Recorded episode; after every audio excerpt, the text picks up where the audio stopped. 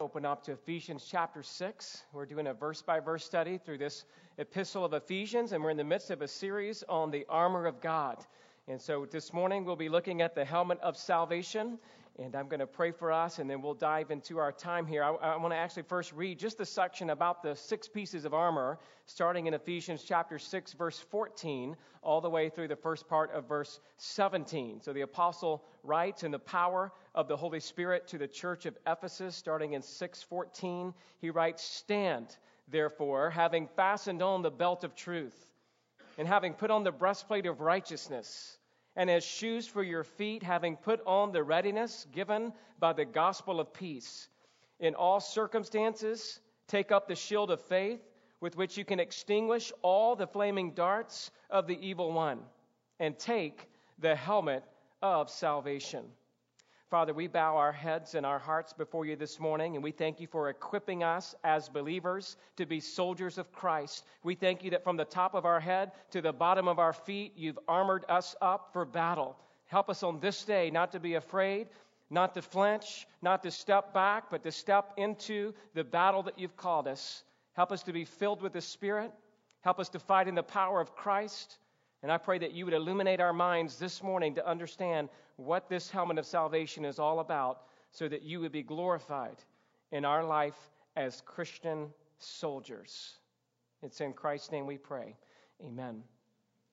Well, the question is often asked whatever happened to the Roman Empire? I mean, exactly what happened to make Rome fall? They stood tall for some would say as much as a thousand years. Others would say around 400 years of a well known worldwide empire. What was it exactly that made the Roman Empire fall? Well, many historians would debate different points of view of why Rome actually fell, but most of those points of view would be similar. It would be things like poor leadership from reigning emperors. Uh, there was a great Roman disunity which led to Roman skirmishes and even small scale civil wars. There was also a significant economic decline. There were plagues which killed thousands of people. There was mass migration for the first time in a worldwide population. And there was the breakdown of the family unit of a mom and dad staying together in the home, raising their kids. There were more and more people in Rome who were interested in entertainment and in simply being a citizen of the great empire instead of being a soldier to defend the empire. And this all led to the fact that there was a decline in the strength of the Roman army. For most of its history, Rome's military was the envy of the ancient world. But during the decline, the makeup of the once mighty legions began to change.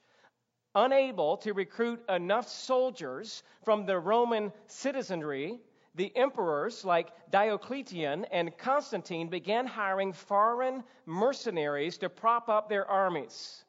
The ranks of the legions eventually swelled with German Goths and other barbarians, so much so that the Roman word that was used uh, to describe their armies became the word barbarus, that started to be used in the place of the word soldier.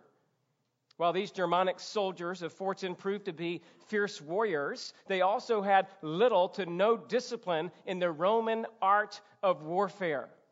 According to one well known historian who lived in the 1700s, Edward Gibbon, who wrote The History and Decline and the Fall of the Roman Empire in six detailed volumes, he writes this that as the, as the fourth century progressed, the Roman army began to drift away from its previous practice of wearing body armor as the more and more barbarians began to join the army. While the Roman cavalry continued to wear their, army, the, the, their armor, the infantry ceased to wear armor, and in particular, their war helmets, beginning with Emperor Gratian. The reason for this was a lack of discipline, a lack of leadership, and a lack of preparation. Even after many casualties, the Roman army never recovered its former discipline, and no one bothered to restore the armor or the helmets to the Roman army infantry. Thus, we could say, as this historian concluded, that at least part of the fall of Rome was contingent on the failure of its infantry to wear their helmets. because they would not wear their helmets in the theater of war. Eventually, Rome lost its grasp of a dominating empire and began to give way to the Gauls who attacked and overcame the Roman Empire. Not wearing your helmet in battle will surely lead to your defeat and to your demise. And today we're going to be talking about that paramount truth that if you don't wear the helmet of salvation, and if you begin to lose your discipline to put on your armor, then you will lose the battle. The helmet of the soldier's armor was never intended to be the first line of defense against the enemy. Similarly, in spiritual warfare, the helmet of salvation or the conviction and assurance of your salvation is not the first line of defense either. Let me explain what I mean. In a spiritual battle, you don't say, Well, I'm saved and secure forever, so I can begin to lower my defenses and put down my shield and go live any way I want. Because the Bible says once you're saved, you're always a Christian, so I'll just kind of keep on the helmet of salvation and I'll put down the rest of the pieces of armor. You, you can't do that. A, a soldier who would do this would be, would be getting a lot of blows to the head. And a soldier that gets hit on the head a lot, even though he may live because he has his helmet on, he's not going to be much use in battle. And very soon he will lose his hearing, he will lose his sight, and he will lose his ability to think, and will probably end up with some serious brain damage because he's only using the helmet as his only piece of armor.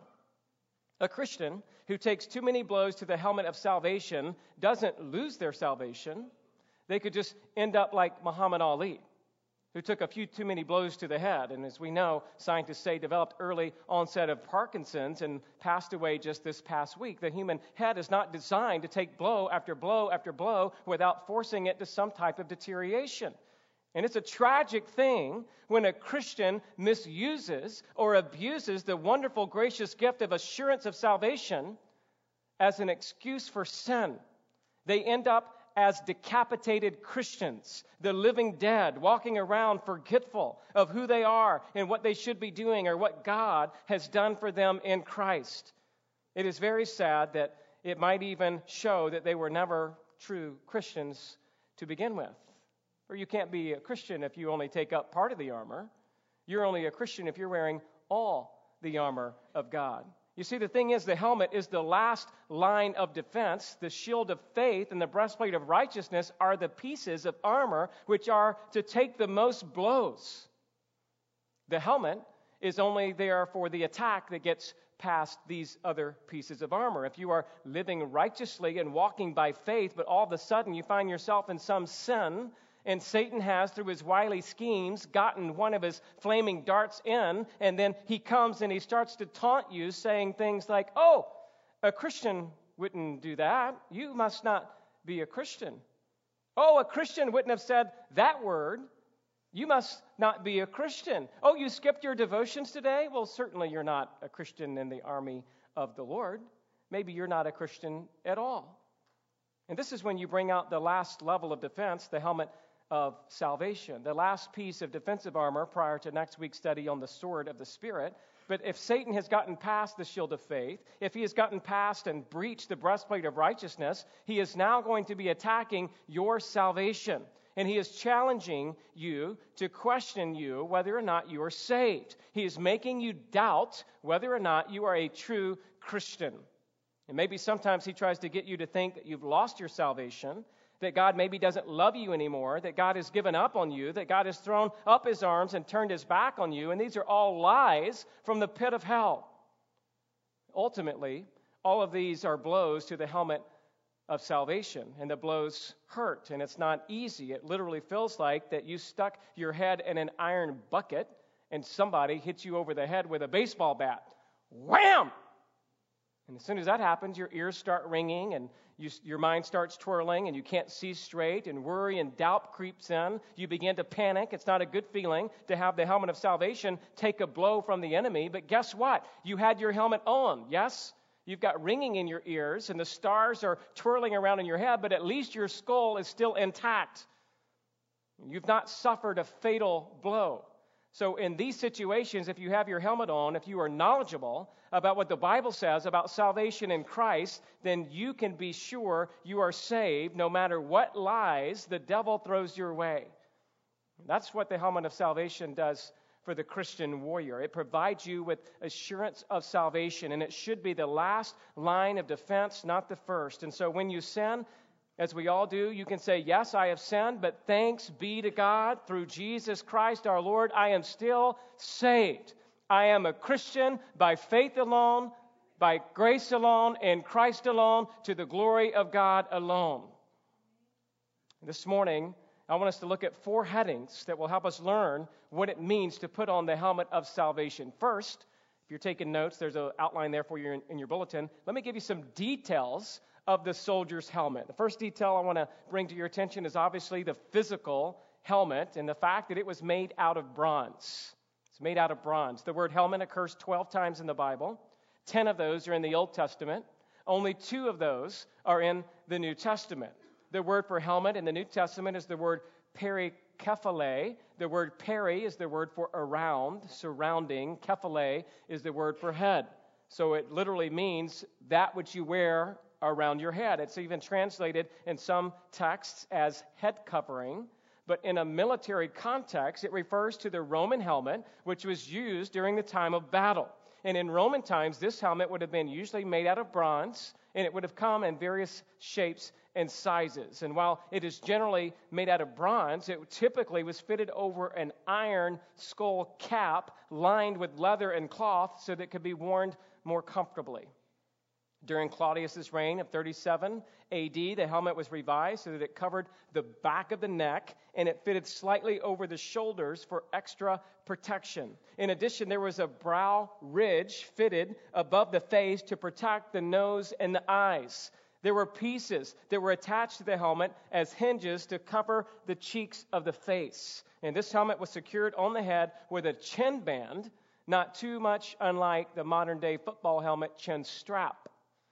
We read about this helmet. Remember, I told you there's 10 places in the Old Testament. One is Goliath's helmet, 1 Samuel 17:5. He had on a helmet of bronze on his head. Not only did Goliath have a helmet of bronze, but so did King Saul as he tried to fit it on David when David was going to go attack Goliath. Later in that same chapter, it said Saul clothed David with his armor. He put a helmet of bronze on his head and clothed him with a coat of mail. If you remember, those didn't fit David very well, so he threw off Saul's armor and he attacked Goliath with just a sling and a stone, and God gave him great victory. We see the word helmet used in Psalm 60, verse 7, where God says, Gilead is mine, Manasseh is mine, Ephraim is my helmet. Most commentators would say to that. Ephraim was one of the largest tribes of Israel, given to the north of Jerusalem, and so it would have provided protection if there would be an army from the north coming down to attack, attack Jerusalem. They'd have to come through Ephraim, and so Ephraim served as a helmet protecting Mount Zion.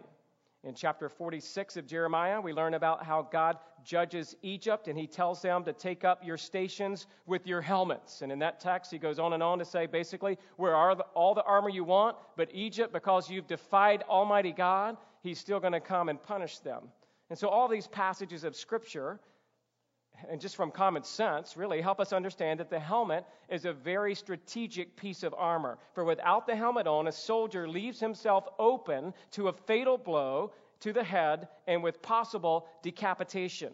In fact, it is said of, of the war of this time that a broad sword would have been used, and oftentimes it would have measured three to four feet long. That's different than the sword we'll talk about next week, which would have been the short sword. But oftentimes in battle, as far as the cavalry is concerned, they would use the broad sword, three to four feet long, and it was used to advance in battle. And these horsemen would swing their swords mercilessly at the heads of the opposing infantry. And from the cavalry's higher advantage of sitting up on the horse, they could inflict many deadly blows as the soldier would sit up on his horse and swing his sword, battle axe, or spear down upon the opposing infantry.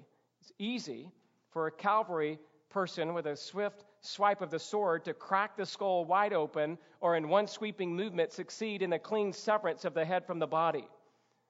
Maybe you're thinking about some war scenes you've seen on movies that maybe you've watched of the Roman army going into battle, and it's a brutal hand to hand combat with many strikes and many blows. Not wearing a helmet in a battle like this is not being smart. Not wearing a helmet is not valuing your life. Not wearing a helmet is not caring about seeing the rest of your days. So the hero of the movie, typically somewhere in the fight, takes off his helmet, right? And he throws it to the side and he's like, Now I'm ready. Well, that's a lie, all right? Because the true soldier would always have his helmet on so that he would be able to protect himself. Without a helmet, you would be doomed to your death. It would only be a matter of time where your luck would run out and you would be struck on the head and die. And the same is true for the Christian soldier. You cannot be a cowboy. You cannot go out in this world without your helmet of salvation on and expect to defeat the devil. You must, as a Christian, be girding up your loins with truth. You must put on the breastplate of righteousness. You must have your feet fitted with the readiness of the gospel of peace. You must take up the shield of faith with which you can extinguish all the flaming arrows of the evil one. And you must buckle on the helmet of salvation so that you can be ready to enter into the battle. You will be overcome without this helmet of salvation. You will be destroyed. You will be overcome. You will become a spiritual casualty of war. Without the helmet of salvation on, you have no defense against a false gospel. You have no resistance from sensual pleasures. You have no hope in a future salvation without the helmet. With the helmet of salvation on, however, you are able to withstand the blows of the devil. With the helmet of salvation on, you are able to protect your head from the swings of Satan's sword. With the helmet of salvation on, you are able to bounce off the battle axe of the evil one.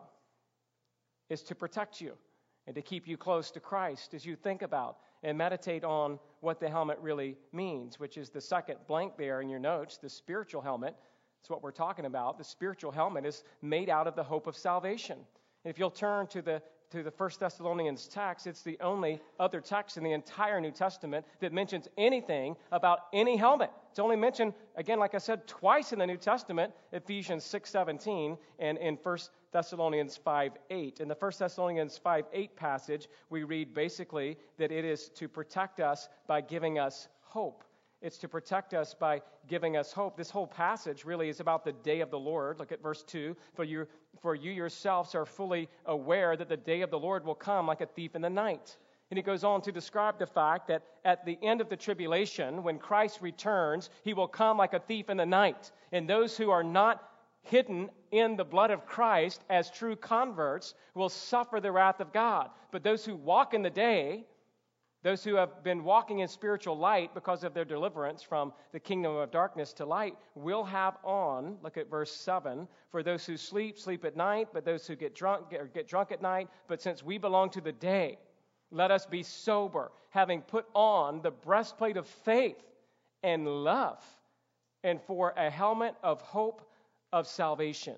So there we see again two pieces of the six mentioned in Ephesians 6 are mentioned here in 1 Thessalonians 5 the breastplate of, of, uh, of faith. And notice it also says of love. And then we read about the helmet of hope of a salvation. And so I think here in this First Thessalonians passage, we're starting to understand that this emphasis of salvation is the hope of a future salvation to be delivered from the great and terrible day of the Lord, because once you're with the Lord, you will always be with the Lord, and you don't have to fear his wrath. If you're walking in the light and not in the darkness, you have the hope of future and ultimate deliverance. And I want to talk more about that in just a moment, but let me give you one more little point here, and that's C. The helmet was worn by God and is now worn by us. In the Isaiah 59 passage, we've looked at it a few times. These are pieces of armor that God wore himself, that Paul might have been alluding to as he's now giving this message of encouragement to the Ephesian church. He might be reminding them that, hey, this armor comes from God. In fact, in, in Isaiah chapter 59, we read about how the Lord put on salvation and his righteousness upheld him. He put on righteousness as a breastplate and a helmet of salvation on his head. And so the whole text is basically an anthropomorphism, the idea of God putting on pieces of armor as a human would, though God is not a human. He's spirit, and he's only been spirit for, from everlasting to everlasting. But in this passage, he's in a sense wearing a breastplate of righteousness and a helmet of salvation on his head. And just as God wore the helmet of salvation, he tells us in Ephesians that we are to take up the helmet of salvation. So we got to understand that this is a time for us to take it up and, and fasten it on. And you and I cannot leave our helmet on the ground and at the same time be ready to fight. We must raise up our helmet. We must put it on our heads. We must buckle our chin strap. And we must engage in hand to hand combat as we are destined to with the whole armor of God. We cannot leave even one piece of armor on the ground and expect to have victory. So each piece of armor must have its proper place, and then we are ready for battle. And only then can we defend the ground that God has given to us. Only then can we be truly victorious. And so let's talk for a little bit, if we can. Number two, the major number two heading in your outline about different aspects of salvation. Now, you know this already. I'm going to be talking here about your past present, and future salvation. So let's look at it. Number one, or A, past salvation, or you could call this justification, is freedom from sin's penalty. Freedom from sin's penalty. The truth is, the wages of your sin is death. You and I deserve a great penalty for the great sins that we've committed. All have sinned and fallen short of the glory of God. We were dead in our trespasses and sins, but God made us alive together with Christ. And there was an event in time when you turned from the kingdom of darkness to the kingdom of light by the sovereign grace of God, working in your heart in such a way that you could no longer resist his heavenly calling upon you. And you repented of your sins. And by the grace of God, you became a believer based on what Christ has done. And in that moment, you've been set free from the penalty of death, from the penalty of the law. You are now in Christ. That's your past salvation, or what we call uh, justification. Right? We're now seated with Him in the heavenlies. That is, it's what God has done for you in Christ. It's by grace alone. You are, uh, you are free from your sin, right? You, you, you are forgiven. You are clean. You are cared for. You are loved. You're saved if you're in Christ. That's past salvation. Present salvation, your next blank, is freedom from sin's power. We've been set free already from sin's penalty, but this talks about being free from sin's power. Let not sin, therefore, reign in your mortal body to make you obey its passions. For sin will have no dominion over you, since you are not under the law, but under grace. And that whole passage of Romans 6 talks about using the instruments of our body for righteousness and not for unrighteousness, that we're able to defeat the temptations that we face day by day because we're no longer bound by the law. We are free by grace. And so, not only are we freed from sin's penalty, we are now seeing that we are freed from sin's power. You were saved not to be dominated by past sins, but to experience freedom and power over sin. To the things that once held you captive, you can now say, I'm dead to that. Whatever it is that you used to struggle with, now that you're in Christ, you can say, you know what, I'm, I'm not a slave to that any longer. In fact, I'm dead to that. I used to be in bondage to my fears, but now I'm dead to that. I used to be in bondage to my anxieties, but now I'm dead to that. It has no power on me. I do not have to contemplate the fear and anxiety that I used to do before Christ. I used to be in bondage to my lust, but now I'm dead to that. I used to be uh, the center of attention, and all the time it was all about me, but now I'm dead to that. I used to be selfish with my time, but now I'm dead to that. I used to get angry and yell at the kids, but now I'm dead to that. You don't understand. I've been set free from the power of sin. I can walk in victory. That's our present day salvation. That's part of what I believe Paul means when he writes to the Philippian church in Philippians 2:12. He says that we are to work out our own salvation with fear and trembling. He's not saying that you're saved by doing good works. The very next verse says it's God who works in you, both to, to will and to act for his, for his glory. But the idea is, is that we're supposed to be working out our salvation, meaning evidencing our salvation by demonstrating the fact that we're no longer slaves to sin. We're dead to that. We have victory over sin through Christ. So if you have been saved, you are dead to past sin holds in your life. The third aspect of salvation is future salvation. And I think this is the type of salvation that is being emphasized in Ephesians 6, primarily because of the First Thessalonians cross reference of talking about the hope of salvation. It's a future salvation, freedom from sin's presence. I mean, we could also say, why would Paul all of a sudden be talking about getting saved, past salvation, at piece of armor number five? I mean, if he's really talking about past salvation or your standing before Christ, wouldn't that have been mentioned first? But since it's mentioned as piece of armor number five, it seems to be more of it's a mindset of the future hope that you'll be free from sin's presence. You've already been set free from the penalty of sin. You have the opportunity in Christ to be set free from the power of sin. But in the future, or in glorification, you will be set free from the presence of sin, meaning there will be no sin present in your life anywhere.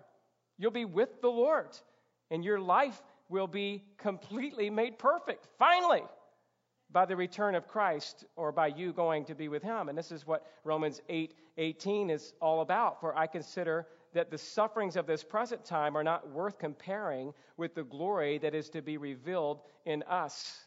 In other words, you're going through a rough time, having a difficult time at work, tough marriage, a physical trial. He says that the suffering you're going through, that has nothing to do with the glory that's to be revealed to us. In other words, think about the future glory you have in Christ. Think about the truth that Romans 8:30 says, "And those whom he predestined he also called, and those whom he called he also justified, and those whom he justified he also glorified." Think about that golden chain of redemption that just if you've been just as if you've been uh, as you have been predestined from eternity past, you will be glorified in eternity future, and it gives you great hope in the meantime. You could say, "You know what? Yeah, I might have fallen, I might be struggling, but at least I know where I'm going."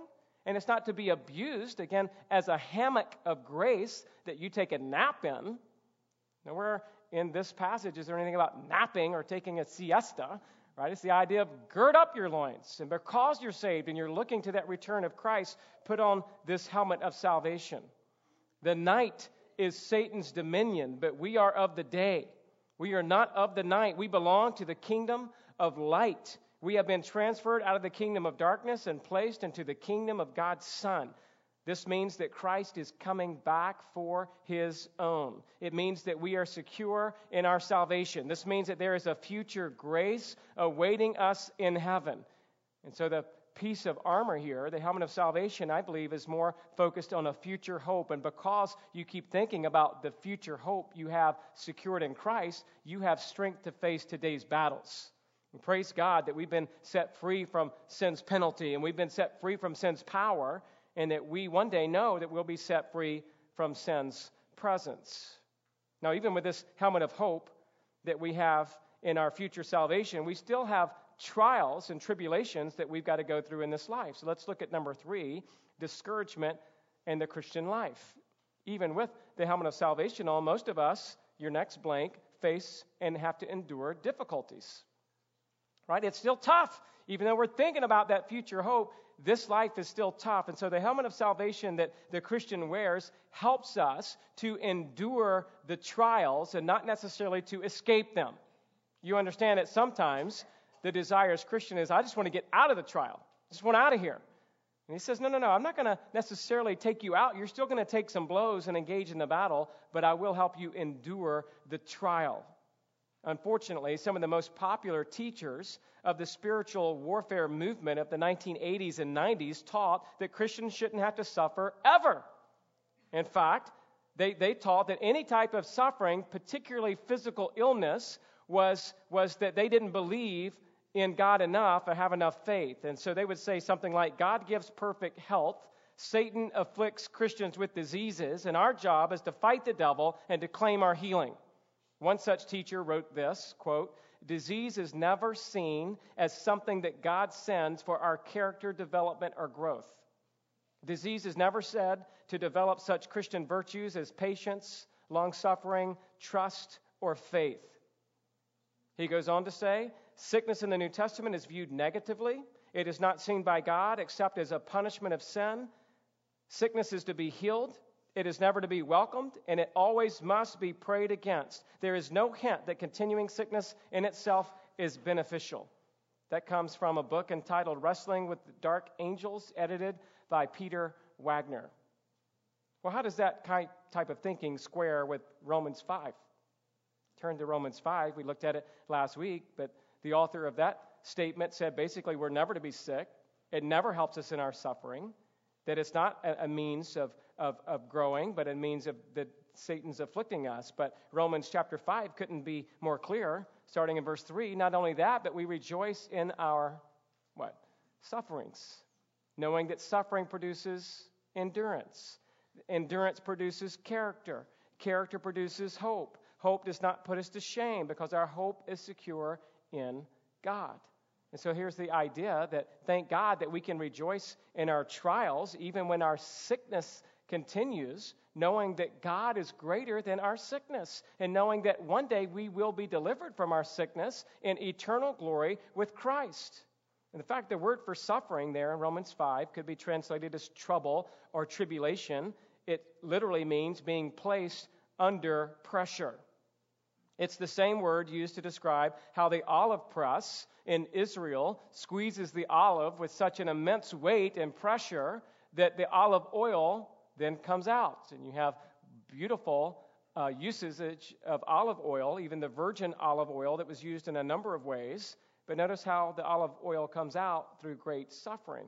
And I believe the same is true for the Christian life. You have an opportunity when you're under the pressure of physical affliction or any type of difficulty because of your hope and salvation in a future with God and even a glorified body one day, that you can turn into a beautiful aroma of Christ like pursuit. And that's why I so appreciate again Romans 8:18 for I consider that the sufferings of this present time are not worth comparing with the glory that is to be revealed to us. That's why I love 2 Corinthians 4:16, so we do not lose heart, though our outer self is wasting away, our inner self is being renewed day by day. For this light momentary affliction is preparing for us an eternal weight of glory beyond all comparison. So the idea here is that maybe you can appreciate this maybe from a personal testimony. So I think most of us in the room know of Joni Eareckson Tada, a famous solid Christian lady who faced paralysis after breaking her neck, she wrote in her book, A Step Further, she wrote this quote, No, Satan doesn't sneak out and cause pneumonia and cancer while God happens to be looking the other way and listening to the prayers of his saints. He can only do what our all powerful and all knowing God allows him to do. And we have God's promise that nothing will be allowed which is not for our good or which is too hard for us to bear. Praise God that when Satan causes illness or any calamity, we can answer him with the words of Joseph, answered by his brothers who sold him into slavery As for you, you meant evil against me, but God meant it for good. And then she writes this I sometimes shudder to think where I would be today if I had not broken my neck. I couldn't see at first why God possibly would allow it, but I sure do now he has gotten so much more glory through my paralysis than through my health. And believe me, you'll never know how rich that makes me feel. If God chooses to heal you in an answer to prayer, that's great. Thank Him for it.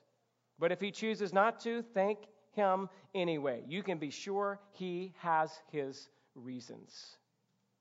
Well, what a great reminder that even though we're saved, and we're longing for our glorified body in this world when we're taking hits from the evil one. We can just remember that, right? That we don't have to doubt God's love for us. We can see through this example how our faith can be beautiful. Even though we're crushed outwardly, it doesn't compare to the eternal weight of glory that we have in Christ. He's preparing us for something greater. And I would say the helmet of salvation also, B, the helmet of salvation helps us fight discouragement helps us fight difficulties, helps us fight discouragement. Maybe you remember this story of Elijah and the 450 prophets of Baal. And there was a contest, and God answered by fire, and the 450 prophets of Baal were wiped out. And then we read in 1 Kings 19 Ahab told Jezebel all that Elijah had done, and Jezebel sent a messenger to Elijah and said, So may the gods do to me, and more so, if I do not make your life as one of them by this time tomorrow. So, in other words, Jezebel is saying, You killed the 450 prophets of Baal tomorrow, the same will happen to you. And so, what does Elijah do? Does he take firm stand, having seen God's glory on display that day, trusting that God would deliver him again? No. He was discouraged. and he ran for his life all the way down to Beersheba. So he runs from Mount Carmel, the northern part of Israel, 100 miles or so, down to the southern part of Israel, and he basically gets really frustrated and really upset about it all. He was afraid. And then it says in 1 Kings 19:4, but he himself went a day's journey into the wilderness, and he came and sat under a broom tree, and he asked that he might die, saying, It is enough now, O Lord, take away my life, for I am no better than my fathers. We'll talk about discouragement. I mean, have you ever felt like that? He went from a spiritual high to a spiritual low because maybe he forgot for a moment about the fact that his future is secure in Christ. That even if Jezebel were able to somehow end his life in death, as happens to Christian martyrs every day, that there's still a hope of salvation in heaven forever. That's our ultimate deliverance. And so there, there are some that just think that there, there's to be no suffering, and that's just not true. And I think the way to fight suffering is by putting on the helmet of salvation, knowing that while we still suffer in this world, at least we know we have eternal deliverance in Christ. One more thought the helmet of salvation helps us to stay dependent. It helps us to stay dependent. It helps us to realize as Romans 13, by the way, in your notes, instead of Romans 3:11, it should say 13:11. It says, "Besides this, you know the time that the hour has come for you to wake from sleep, for salvation is nearer to us now than when we first believed." In other words, when you're going through great suffering, just be dependent on, on the Lord and say, "You know what? At least I'm one day closer to Jesus. I'm one day closer to being delivered from this trial." Because every day that you live is a day closer to the salvation that God provides. In the meantime, don't be discouraged. The labor that you do in the Lord is not in vain. You have a purpose, and maybe you could just remember these four things. I'll just rattle them off to you for the sake of time. Number one, be encouraged that we will be like Christ. 1 John 3 1 through 3 talks about one day you will be like him. Not that you'll become a God, but that you'll be without sin. That one day just like Christ is without sin, you also will be without sin. Be encouraged, number two, that we will be with the Lord. To be absent from the body is to be present with the Lord, and He has prepared a place that He could come and take us to Himself. If you don't feel like Jesus is close to you now, just take hope in the salvation of the future glorification that you will be with Him for all eternity. Number three, be encouraged that we will have a glorified body.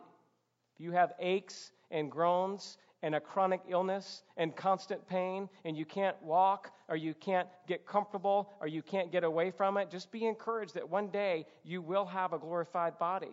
And I know it's so trite for me to say that being having been blessed by good health maybe, but I'm just saying we got to keep thinking about that. The fact is, we will be imperishable. That which is sown is in weakness is raised in power. It is raised a spiritual body. If there is a natural body, there's also a spiritual body. 1 Corinthians 15 again. So we can take great encouragement in that helmet of salvation. Number four, be encouraged that we will experience eternal joy.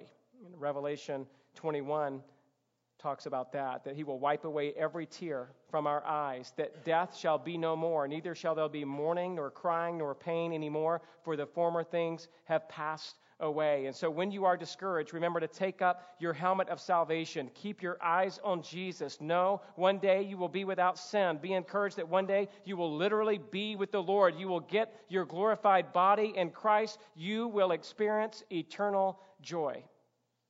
One last thought here, number four, doubting your salvation. This is obviously kind of what we've been talking about throughout the message, but let me give you a couple of reasons, your next blank, why people doubt their salvation. By the way, did you know that everybody doubts their salvation? There's not one Christian in this room this morning who has never been through a period of time of struggling with the doubt of salvation. So, first of all, just know you're not alone. It is common temptation to all men. But here are some reasons why I think that we struggle with this idea of assurance of salvation. Number one, I believe that some of us are believing the wrong doctrine the wrong doctrine. We don't understand the perseverance of the saints. We don't understand that we are secure eternally in the hand of Christ. Many cults teach against this, talking about salvation being based on works. Therefore, if you don't perform enough works, you have no assurance of salvation. That's what purgatory is all about, that you're not sure if you're going to get out of purgatory to get into heaven. So it causes a, a wrong doctrinal view of eternal security. True Arminians believe you can lose your salvation. Classical Arminianism, started by Jacob Arminius way back 500 years ago, taught that you could actually lose your salvation. This is also taught by the Nazarene Church today. The Nazarene Church will hold to a view that you can lose your salvation. I'm saying all that's unbiblical, unhelpful, and it causes some Christians to doubt their salvation because they have the wrong doctrine. Number two, another reason we doubt our salvation is ongoing sin and guilt. If you have ongoing unrepentant sin in your life, no wonder you're doubting if you're saved or not. If you're repenting of your sin daily, then that's the evidence of the grace of God in your life and that you're fighting the fight. But if you're not repenting and you're living a double life, then obviously you should have no confidence at all in the salvation Christ has worked in you. And so it may be that there's some ongoing, unrepentant sin in your life. Number three, and I think this is what most people struggle with, at least in our circle, would be analyzing yourself to death. Analyzing yourself to death. Oh no! Am I saved? I just said a bad word. I just had a bad thought. I only read my Bible for five minutes today, and other people read their Bible an hour a day. I only prayed 30 seconds today, and I heard that Dr. Wong over at the college prays for three hours every day. I must not be a Christian and we begin to analyze ourself to death, you know what the problem is? We got our eyes on ourself instead of having our eyes on Christ. We have our eyes on our own failures instead of thinking about what it means to walk by faith. And there's some people who go round and round and round, and they could convince anybody of any unbelief due to one sin. And so the idea is we've got to strap on the helmet of salvation to understand what the Bible teaches about this. And I'd like to offer you a solution to that real assurance, your next blank, real assurance of salvation is by, I believe, just a couple of simple thoughts here. Number one, take God at His word. Just stop talking about what if, what if, what if, and just say, what does the Bible say? I remember that God saved me by His grace as an eight year old boy raised in a Christian home. When I was about 10 years old, I began to struggle with assurance of my salvation. I remember one night my parents wanted to watch the film that had come out back in the 70s or 80s called Left Behind. I'm not talking about the Kirk Cameron film. I'm talking about a generation before that. There were some pretty scary Left Behind movies out there, right? And so my parents wanted to watch one. I'm like, no way. Because I was scared to death. I'm like, what if I'm not in? And I'm out. And, you know, so I, I remember going, running up to my room one night, and I was afraid. And my dad came out and said, Adam, what's the problem? I'm like, I'm not watching that movie. He's like, why not? I'm like, because I don't know if I'm saved. And my dad said, well, why are you struggling with that? And I'm like, well, how do you really know? How do you know? And my dad just did the simplest thing that a dad could do. He said, hey, Adam, open up your Bible to Romans chapter 3. And, uh, sorry, uh, well, we talked about a lot of stuff, but Romans 10 9, which says, if you confess with your mouth that Jesus is Lord and believe in your heart that God hath raised him from the dead, you shall be what? Saved. And my dad said, He didn't say you might be saved, doesn't say you have to live a perfect life to be saved.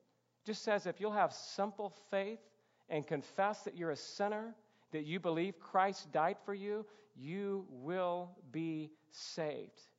Stop doubting God's word. Take God at his word. Romans 10:13 says the same thing, right? So whoever for whosoever calls upon the name of the Lord shall be saved. You say, "Adam, that's too simple."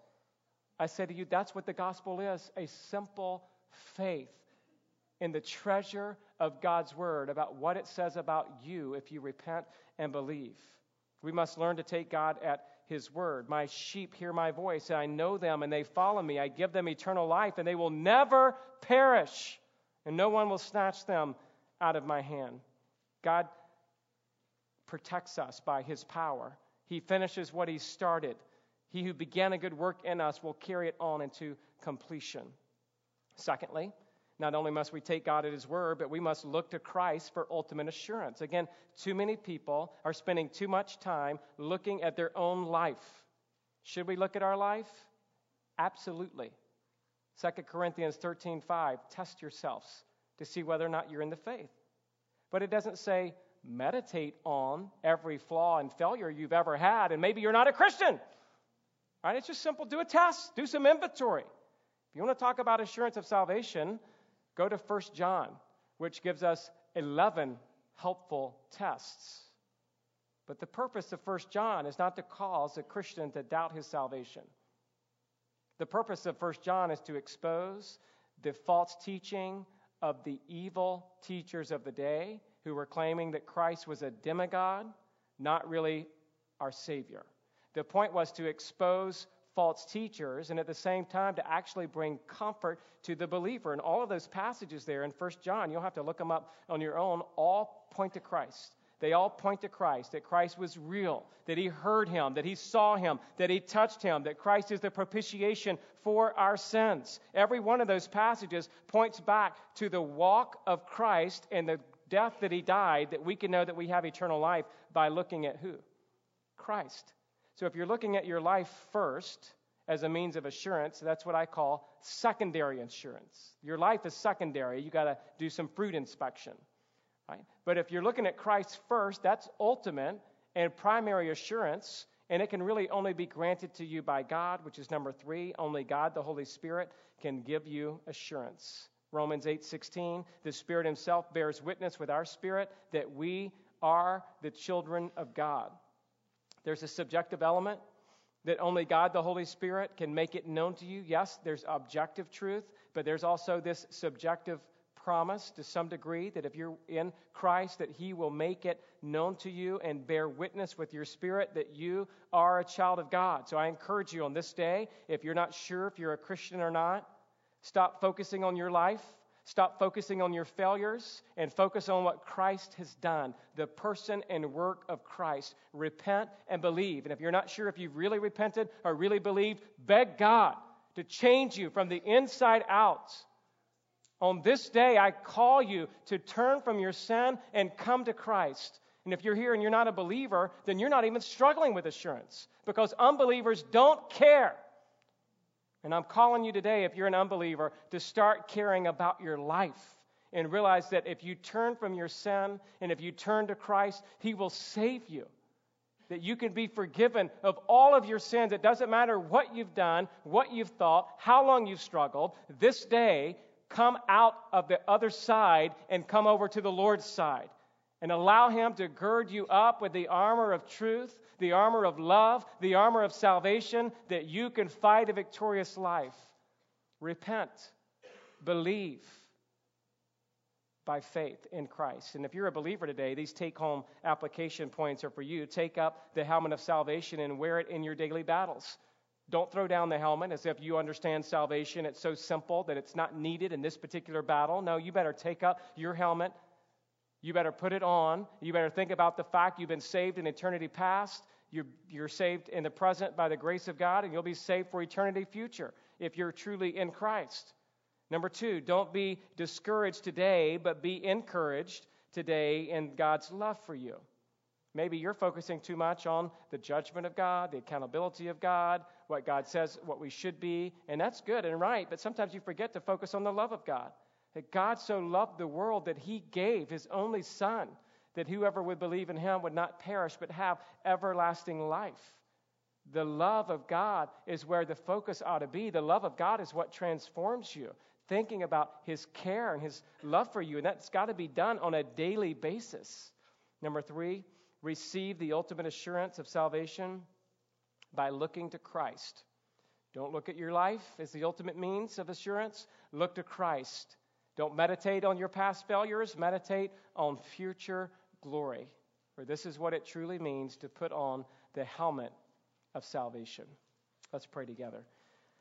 Father, we thank you today for the opportunity to just contemplate all of the depths and the riches of the glory of Christ. And we want to just take a moment, God, and say thank you for sending your Son to die for us, that on this day we would understand what that means and that we would apply this passage by putting on the belt of truth and putting on and strapping on that breastplate of the righteousness of Christ.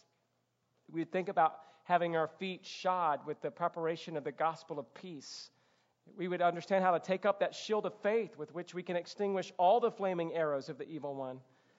God, that we would take on the helmet of salvation this very day, God, that we would no longer spend so much time and effort doubting you or not taking you at your word or being so analytical that we forget that it's walking by faith and not by sight. Help us on this day, God. I pray for those in this room who would be struggling at this moment with assurance of their salvation, that you would help them to take up this helmet, to place it on their head, and to understand the grace of God through Christ. So, God, help us today as we fight the battle to realize that the war has already been won, but you've called us every day to be ready, to submit to God, to resist the devil, knowing that he will flee from us. It's in Jesus' name we pray. Amen.